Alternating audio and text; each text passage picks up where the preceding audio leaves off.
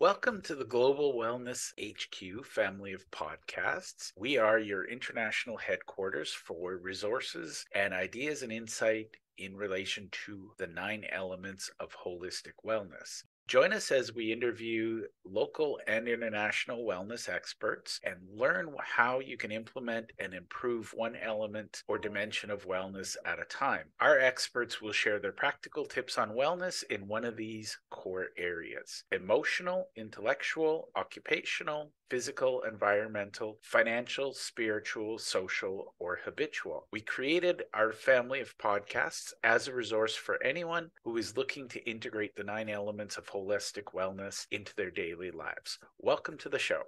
The Global Wellness HQ family of podcasts is proudly sponsored by the Global Wellness HQ community. It's an online membership group where we meet, we share ideas, we share insights, and we all work together and help one another discover our own personal wellness journeys. If you'd like to join us, you can easily click the link below or scan the QR code, and we love hearing your stories, so we hope to see you in the community.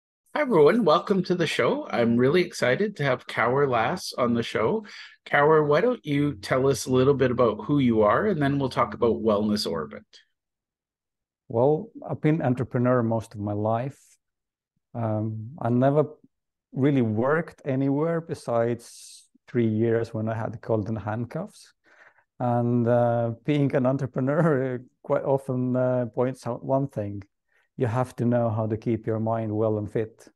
Otherwise, you get stressed, you burn out, and you get ill. And if you are ill, well, then your business is ill. So that's quite the things that I figured out a long time ago. So my interest has been to figure out how to keep my mind well in all circumstances. And I used to work as a spatial planner for years, and I had a spatial planning orientated company. And there you have a lot of public meetings. And when you stand in front of an audience who is not very friendly always, then, well, you have to deal with attacks. You have to deal with not the physical attacks, but mental attacks. You have to deal with the complicated situations. And to do that, also, I had a very keen interest to figure out first who I am and how can I keep my mind well. And so that's been my kind of center of focus throughout life, to know who I am and how to keep my mind well to be sustainable as an entrepreneur. Otherwise, you just can't do it in the long run. And I think that's one of the things I see. You know, we talk about wellness day in and day out. It's one thing to talk about being physically well. If people aren't taking care of their mental wellness, I think we're seeing things that just aren't sustainable, and we see a lot of burnout. So how did you go from spatial planning to mental wellness? I think that's got to be a fascinating story. Well, when I was young, my mother worked as a kindergarten teacher. And then when I went to school, she went to work in school. And sooner or later, she figured out that she wants to be a psychologist. So I had a mother who was a psychologist. So the only thing to do here was to marry a psychiatrist. So I ended up marrying a psychiatrist. We were married about 14 years, and we actually founded Wellness Orbit together. And the idea behind it was that we really wanted to find out a point where you are still well and where you can train your mind to stay well.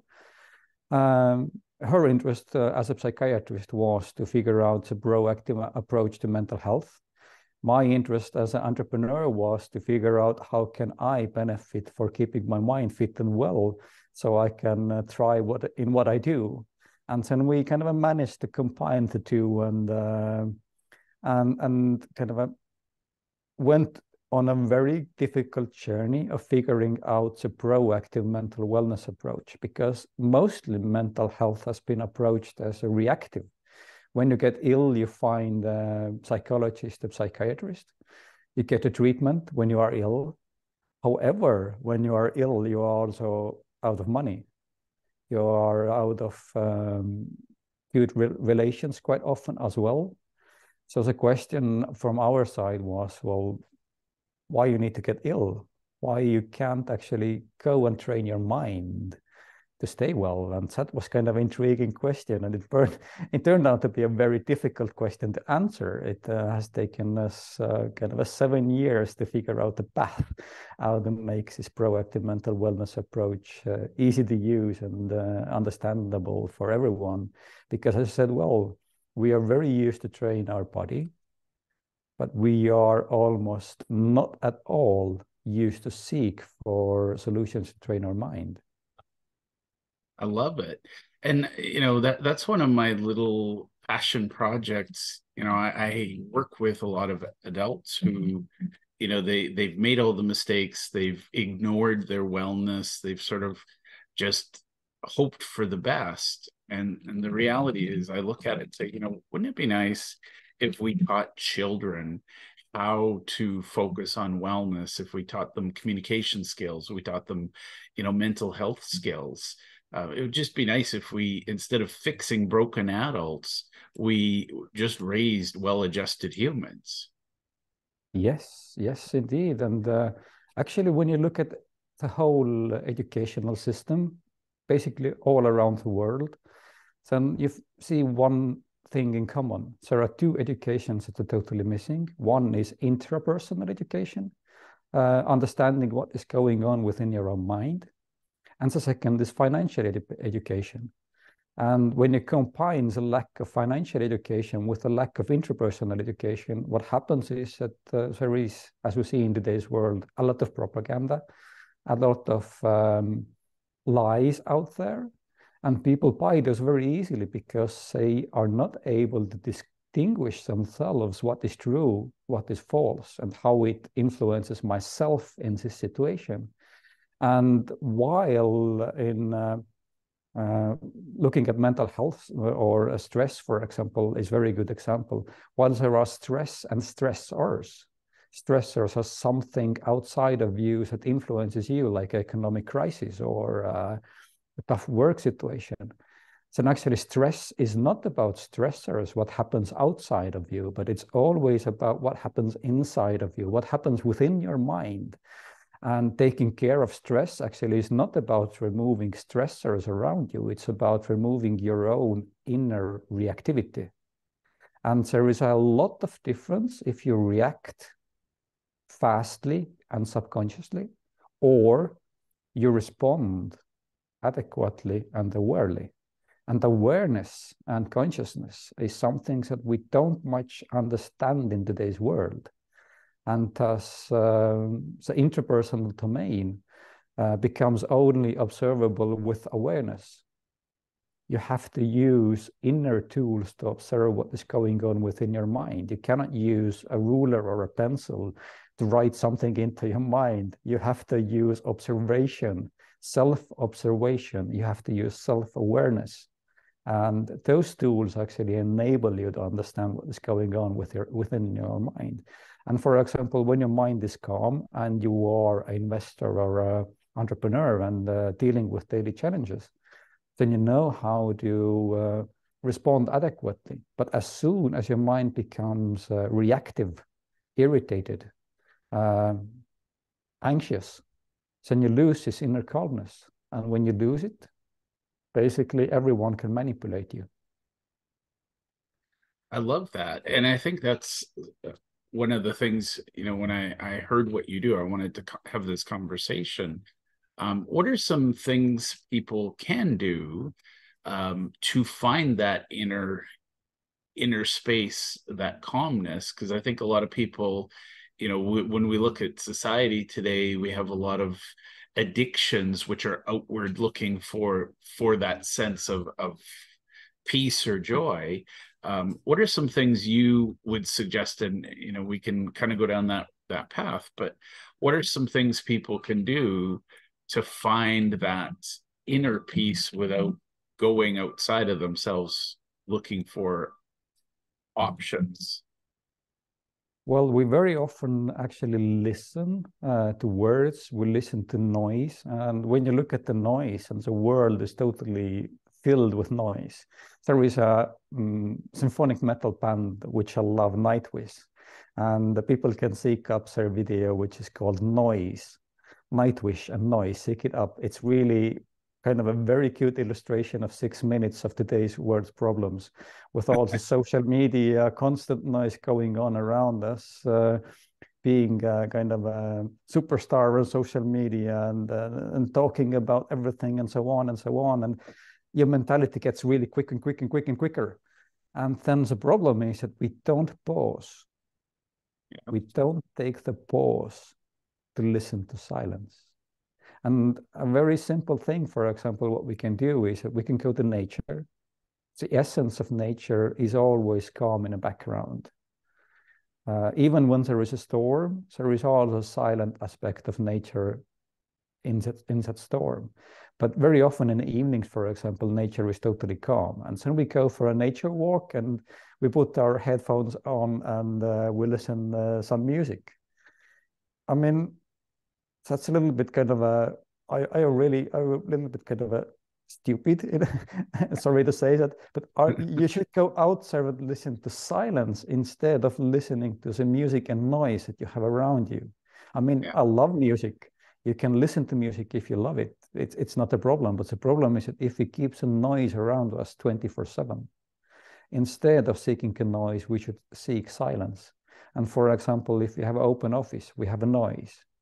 If you want people to be productive, we should have a quiet room where people can actually shut themselves into the quietness and listen quietness and let, for example, creativity to appear from silence. And as we don't understand our interpersonal domains and we don't know how to choose silence among the noise, right. It's possible, but it demands a lot of mind training first. And it demands actually calming down of different processes within your mind. Our natural inner state is actually a silent state. Without words, without emotions. Consciousness as such is silence, basically. It's inner silence. And we are just, I mean, as I said, addicted to noise. So figuring out what is silence within us, figuring out how to reach the silence is one of the key issues. And for example, going out to wild nature and really listening to silence and then observing that the same silence actually exists within your own mind is something beautiful when you come to that realization that, oh, I'm quiet inside. Right. And I think that's one of the things I've observed. And, you know, I'm on a bit of a path of discovery myself. There are people that are almost, I'm going to say, afraid to be alone with, you know, the silence and just the voice in their head. I think it's, you know, again, I see a lot of people looking to get away from that voice. Exactly. And we have a section on our homepage where I wrote about solitude. We actually need to be alone from time to time. It's kind of a must if you want to keep your mind well. And it really is about being alone and calm inside. And it's again, it's taking a pause. For example, a lot of stress turns into burnout because we don't pause. We don't take so-called pit stops. We just keep running. And it's not sustainable for our mind to keep running. It's not designed for constantly running. It's designed for running short distances, taking a break, and running again a short distance. Yeah. And for example, it's very easy to concentrate up to 45 minutes or up to 1.5 hours, but then usually you need a break.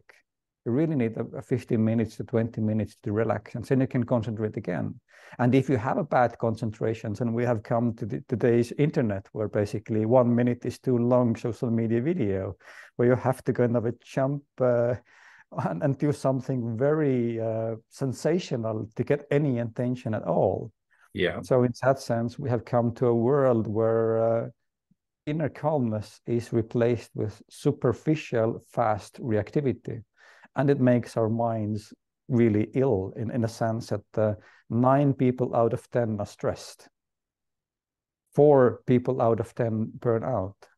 3 people out of 10 have some mental health issue. It's not sustainable path. So we really need to change it as a society. And for that, we actually we need to learn what is our mind and what is it not. We need to understand what is consciousness. And we need to figure out how to use consciousness in practical situations. And awareness as such is directed consciousness.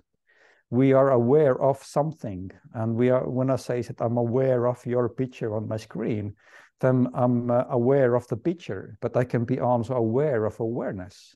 Right. Not your picture. It's my choice where I put my awareness. Is it on object or is it on awareness itself?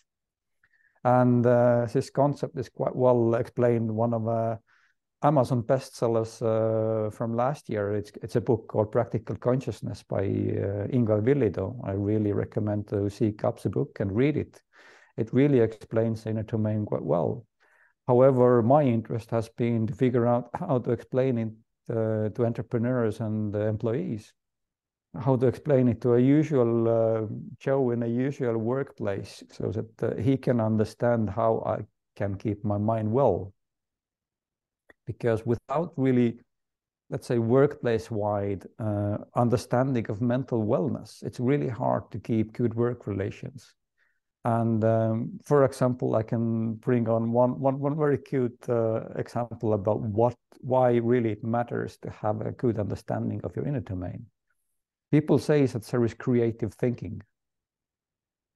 I say there is no creative thinking. There has never been creative thinking, as there is creativity and thinking, and they are on totally different levels. Thinking is only about what you know, and I have one question only to prove it. Try to think of something that you don't know. It's impossible. Yeah. It's totally impossible. And what is creativity and innovation? It is about something that you don't know. So, for example, to access creativity, you need inner calmness. Creativity always appears when your mind is quiet.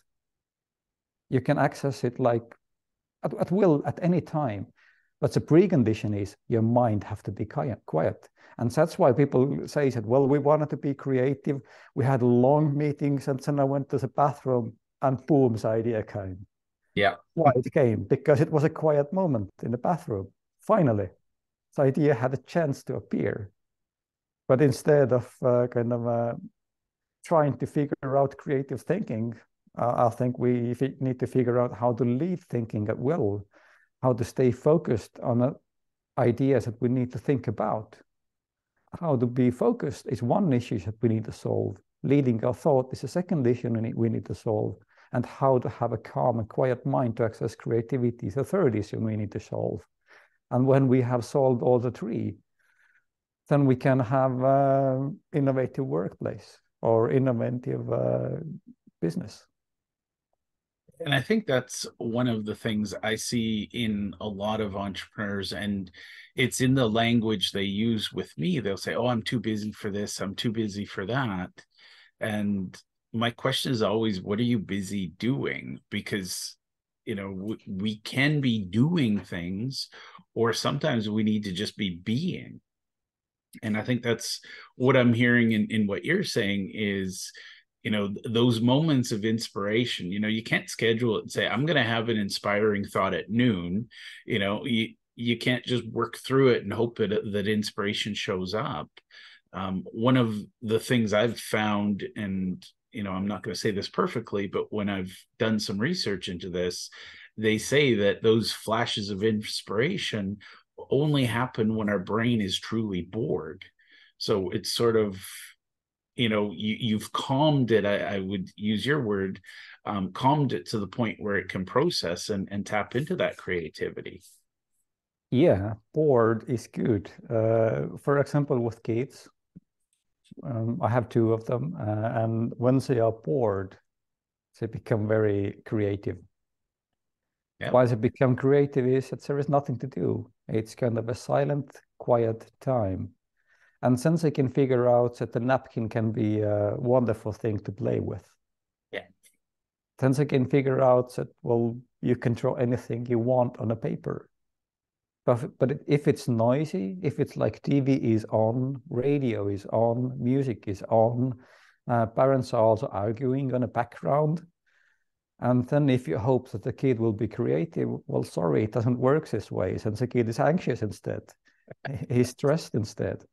Exactly. And so we see that younger and younger people have mental health issues. And it is exactly because we don't value silence. We don't value quiet time. We don't value actually simple boredom. It actually is something that triggers creativity in a sense, but boredom itself is also emotion. But if you remove the emotion and really have a quiet space within your mind, yeah, then actually creativity is just, you make a request it to appear and it appears.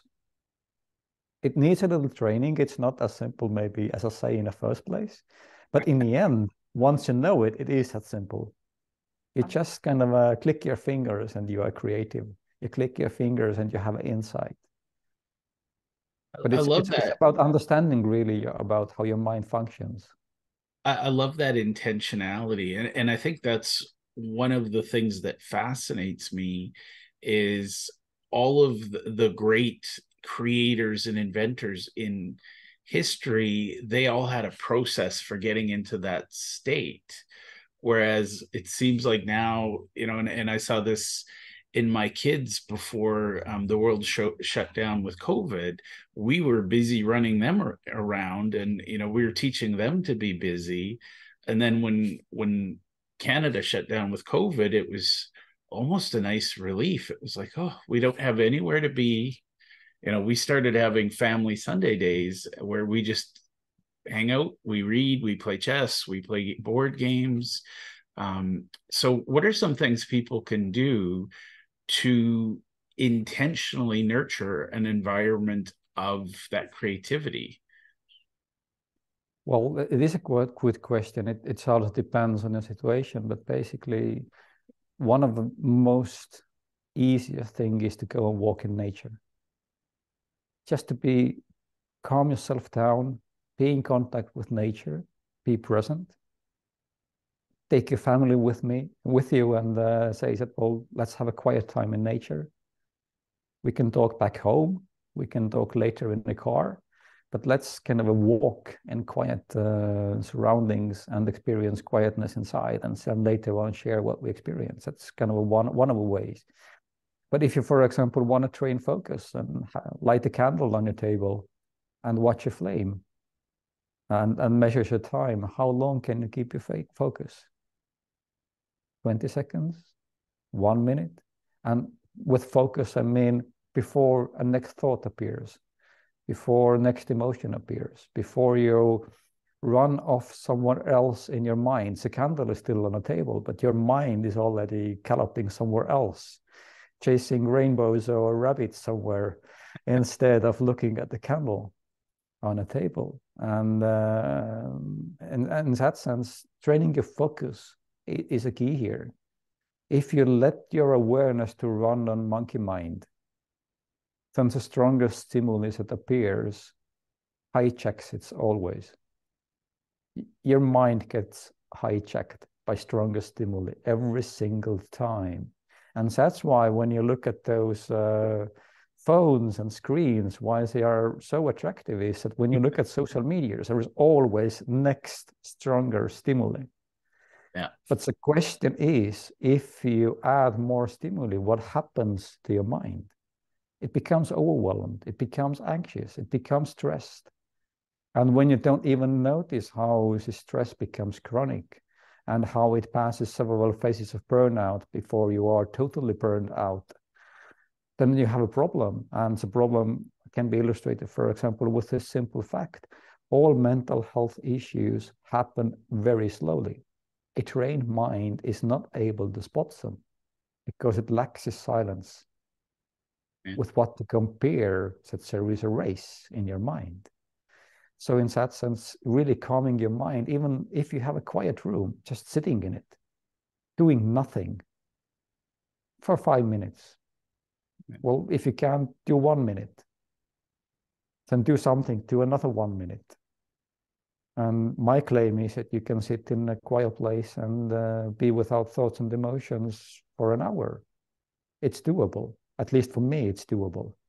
I didn't come to this point very easily. It took some years to train it. But basically, when my mind is quiet, then actually my body don't get tired. I don't use so much energy.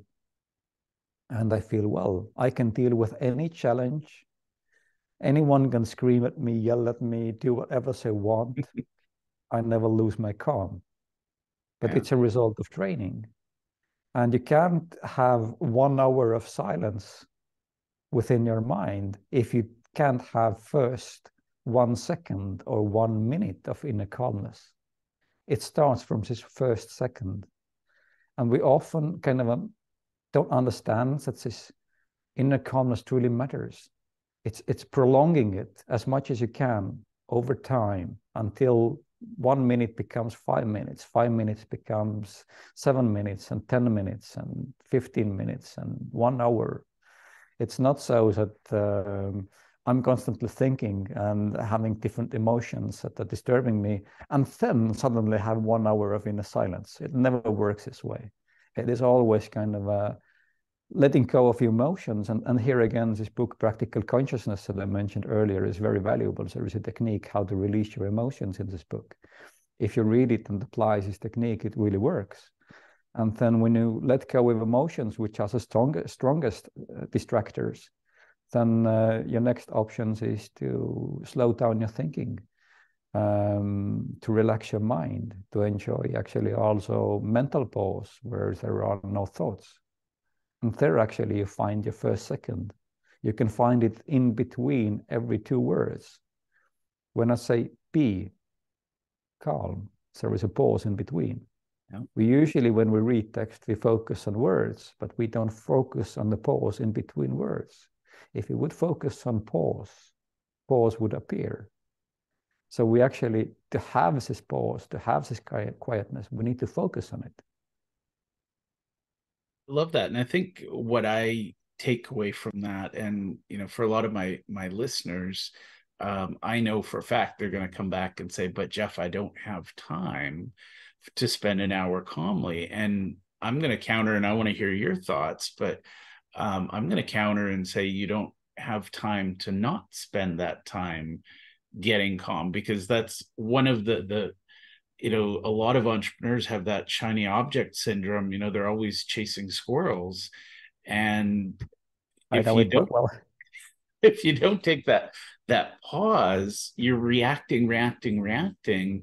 Sometimes when you take that pause, you say, you know what, that's not a problem for me to solve. That's someone else can deal with that. Or, you know, so I'm going to argue on your behalf that mental wellness is not something we can defer. You know, we didn't get sick overnight. We built up that illness over time, or the discomfort. But what I do love is the purposefulness of it. It's like any muscle. We need to exercise our ability to focus, our ability to be calm. But I would argue it ultimately creates time. What would you say to that? I agree, it actually creates time. I usually start every day with half an hour or an hour of inner quietness. Just sitting in a quietness. It actually gives me or empowers me to do intensive day later on. If I didn't take this time, I would say that it would be much easier to get irritated. It would be much easier to lose my calm. It would be much easier to get caught in the middle of action and to blame action for having bad action myself. I mean, we usually blame external things for our misfortune. Yeah. And if we are on that path, then sooner or later we get stressed, and then we burn out. And it usually is so that stress becomes chronic over years. Burnout happens over like a half a year at least, or several months, even in worse conditions. Usually it happens over several years, which means that if we don't take the time now, then sooner or later we are in this final phase of burnout where we can't raise from a bed Anne's final phase of burnout actually has 86 to 92% overlap with depression. So basically, if we get stressed and we don't deal with it, then we get burned out. If we get burned out, we basically already have a depression. And if we are mentally ill, then basically our world is destroyed in a usual sense of getting along normally in the world. So I would argue, as you said, you have to take time now. Otherwise, you have to take years to deal with the results of burnout, or take an end of your life to live with depression. And both are not fun. Both are very hard. And one example that I have seen is that when people burn out, usually people are not able to go back to the same environment where they were before. They need to step out from a current workplace or the business they were running. They usually give up their whole life to get this good mental wellness back somehow. So it's a heavy price you pay if you don't take the time now. And kind of a paradox of it is that the time is always now. I mean, time as such is just a human construct. Yeah. Now is real. Yesterday is something you cannot change. Tomorrow is something that is not yet here. You only live now. So it's just about kind of a, as you put things on your calendar. Put an hour of silence every day in your calendar. Put it in little sections or a one continuous section. It doesn't really matter, but book time for quietness, book time for silence, book time for yourself. And time for yourself is not time of looking social media. Time for yourself is not about talking to others. It is really time for self-observation. It can be also a time to read a book that actually gives you something practical to understand your mind. But unfortunately, I have to say that there are very little that kind of books around. Also, when I look at modern psychology and psychiatry, then most of it is focused on treatment. So we know how to raise to be ill, and we know how to treat illnesses. But what we really need in modern society is actually knowledge how to stay well, to avoid illnesses, to avoid medical help, and to stay well. And I had a kind of a funny thing here.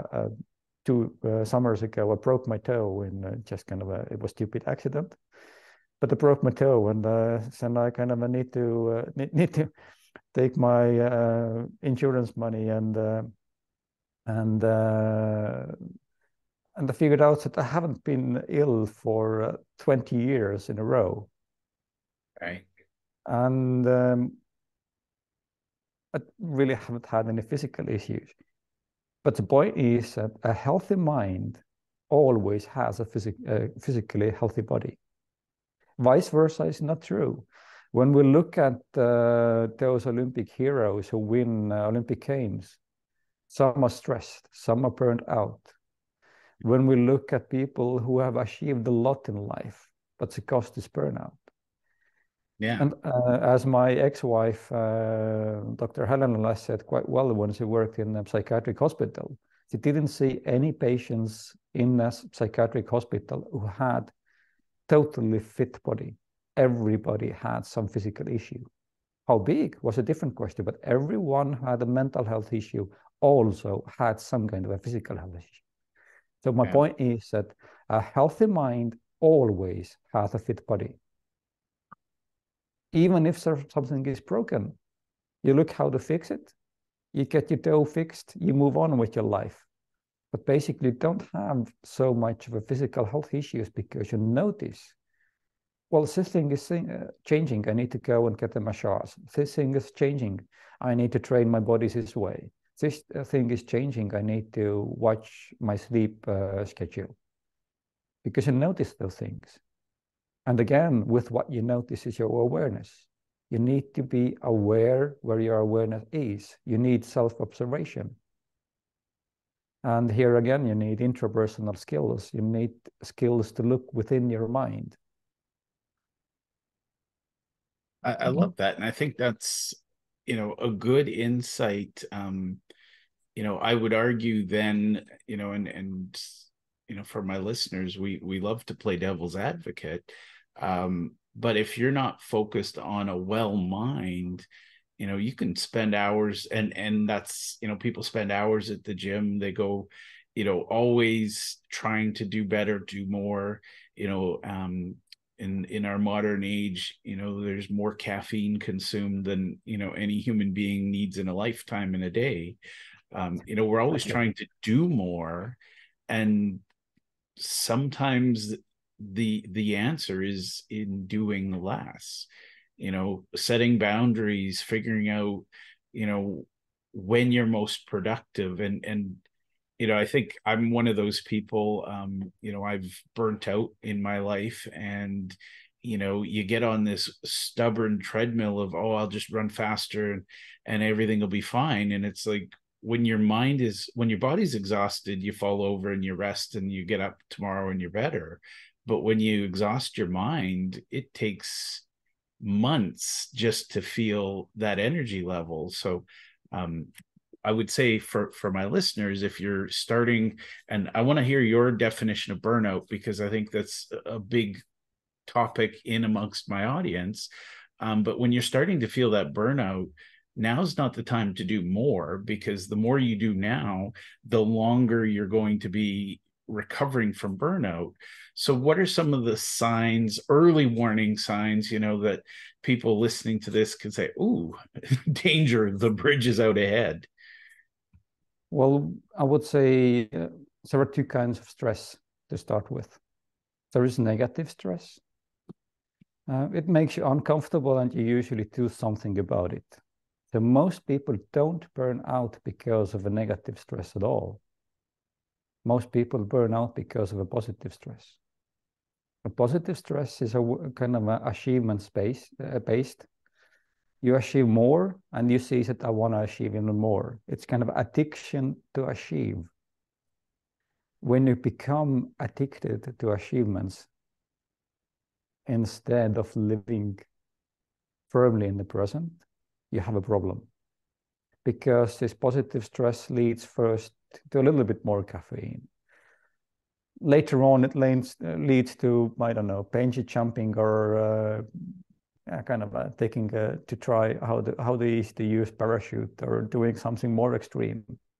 Why it goes to extreme is that you actually burn out your adrenal glands, and it's kind of a physical burnout in the end. You burn out this what keeps you going in a physical body. And in that sense, really taking a step back, calming down helps. But the problem is that when you are addicted to achievement, then addiction is problem. Addiction is mental. Addiction is above all emotional. It's kind of a voice telling you that, well, you have to do a little more than success will follow, instead of realistic things that, well, do what you can today, take a pause, sleep well, eat well, hug your kids, have a great trip over the weekend to nature, come back on Monday morning and continue. And on the evening, go back at home, have a lovely chat with the kids, because they grow up really too fast.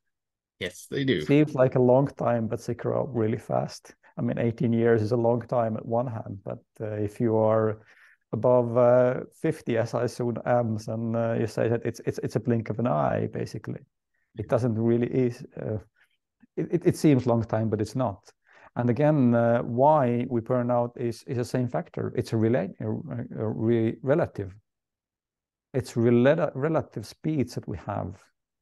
We are trying to match our activities to do more tomorrow than we did yesterday. It's not realistic. We cannot kind of grow exponentially on inner speed and our physical activities. We have to take a pause, relax, and then we can go back and again.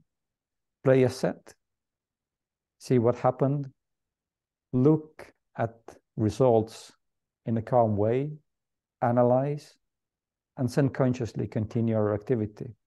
And analyzing or kind of a comparing things is again something that awareness allows us to do. You differentiate everything only based on awareness. It's only differentiation tools that human being has using your awareness. You take one mug and the other mug and you see how they are different. You don't have to think that, well, this mug is yellow, this mug is red. When you look at those mugs, you know already they are different. And it's looking and knowing is actually using your awareness. You direct your awareness and you compare and you have a picture. You don't need so much mental analysis at all as we are used to. So it's a little bit more about being fully present, observing, noticing, and then acting wisely. I would say act more smart, act more awarely. I love it. And be constant at what you do. Continuity matters. I'm envisioning practicing this awareness with my kids. And I feel like it's a gift that keeps giving to both of us, because number one, I'm teaching them how to be still and to be present. But number two, I'm enjoying that time with them. And I think that's the thing. Everybody's busy doing something. Wouldn't it be nice just to be and enjoy that moment with your child? You know, and I'll admit, you know, in my younger years with my kids, it was like, hurry up, hurry up, hurry up. We got to go do this. We got to go do that. And I'm working on, we're here. We got all the time in the world. We got nowhere else to be. Let's just be here in this moment. So I think that there's a lot of lessons in this, you know, from a entrepreneur's point of view, but I think it's also really valuable for the parents listening. Now, I could talk to you all day, and I promise my audience I never will, but worst case, we'll have you back on another episode, and we'll talk more about this. But how can my audience, you know, somebody's listened to you, they like what you're talking about, they want to avoid that burnout. What are some of the ways they can connect with you and maybe work with you? Well, go to wellnessorbit.com. We have actually a lot of free resources available. We have a free stress test available. You find it on the homepage. We have a lot of blog posts about different aspects of mental health. And I really recommend taking time of reading those blog posts. We have really tried to put forward decent content that really helps people. It's just kind of a reading and seeing how it applies in my own life. So yes, wellnessorbit.com is where you find also my personal contacts. And just visit it and enjoy the content. And if you have any questions, feel free to contact me. And if you want to invite me to somewhere else to speak, or if you want to invite me back, Jeff, I will always be happy to do that, because I really think we need to have a mind health or mental wellness revolution, because we are too focused on doing, as I say, and too little focused on being, and too little focused on quietness. We are too focused on noise. Mm-hmm. But we need to focus on our essence, and our essence truly is quiet, it's calm. Once we know this quiet and calm center, we can deal with challenges quite successfully, no matter what's the situation. And in that sense, one of the hashtags we used is be the calmest person in the room. And you can also look up social media and write proactive mental wellness. And you find a lot of posts on a topic. Or you can write also mind health revolution. And this hashtag is also something we use. And I think those hashtags actually describe the situation quite well. We need a mind health revolution. We need to understand that mental wellness is about being well. Yes. Forget mental and stigma and be well. And once you are well, you can do anything in life. You can have time for kids. You can thrive. Well, consider me an advocate in your revolution. I think it fascinates me how much time, energy, and money we spend fixing things, where if everybody just paused for a moment, we could eliminate them. And you know, I think that's one of the challenges is, you know, we live in this world of instant gratification, silver bullet, magic solutions. And, you know, we all chase those rather than just pausing and realizing, you know, everything we need is actually right within ourselves. So, Kaur, I just want to thank you for hanging out with me today. This was incredibly valuable for me. And I know I've got some listeners that will want to get to know you. So I'll send them to your blog, but thank you for being on the show today. Thank you, Jeff. And thanks very much for inviting me. And you can also find me on LinkedIn. So thank you. And good luck to everybody who listened. And please take some quiet time before you burn out. Thank you for taking the time to listen to our show. We hope that you enjoyed this episode, and we invite you to either click the link below or scan the QR code to register and listen to other episodes of our podcast. Or if you think your business or you would be a great guest to be on our show, we're always looking for experts in one of the 9 elements of holistic wellness. We'd love to have you. You can either click the link below or you can scan the QR code and complete our speaker intake form. Thank you, and to your wellness.